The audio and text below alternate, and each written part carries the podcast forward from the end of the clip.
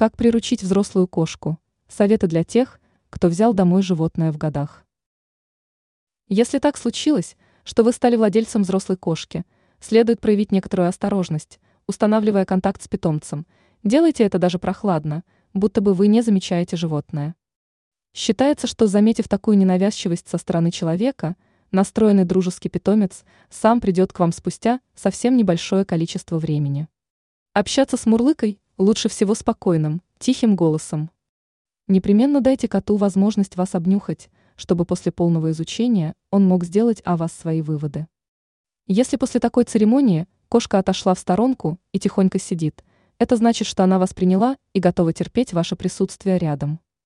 Еще лучше, если после знакомства кот запрыгнул к вам на руки, трется головой и громко урчит. Это признаки того, что животное готово считать вас своим другом. Продолжать взаимодействие с любимцем на дружеской ноте помогут некоторые знания об особенностях его поведения. Так, если вы заметили, что ваш взрослый кот бешено крутит кончиком хвоста, это означает, что он раздражен. В этот момент животное лучше не трогать. Также стоит поступить и тогда, когда еще недавно ласковый пушистик стал издавать звуки, похожие на рычание. Это значит, что в данный момент кошка явно не настроена на игры.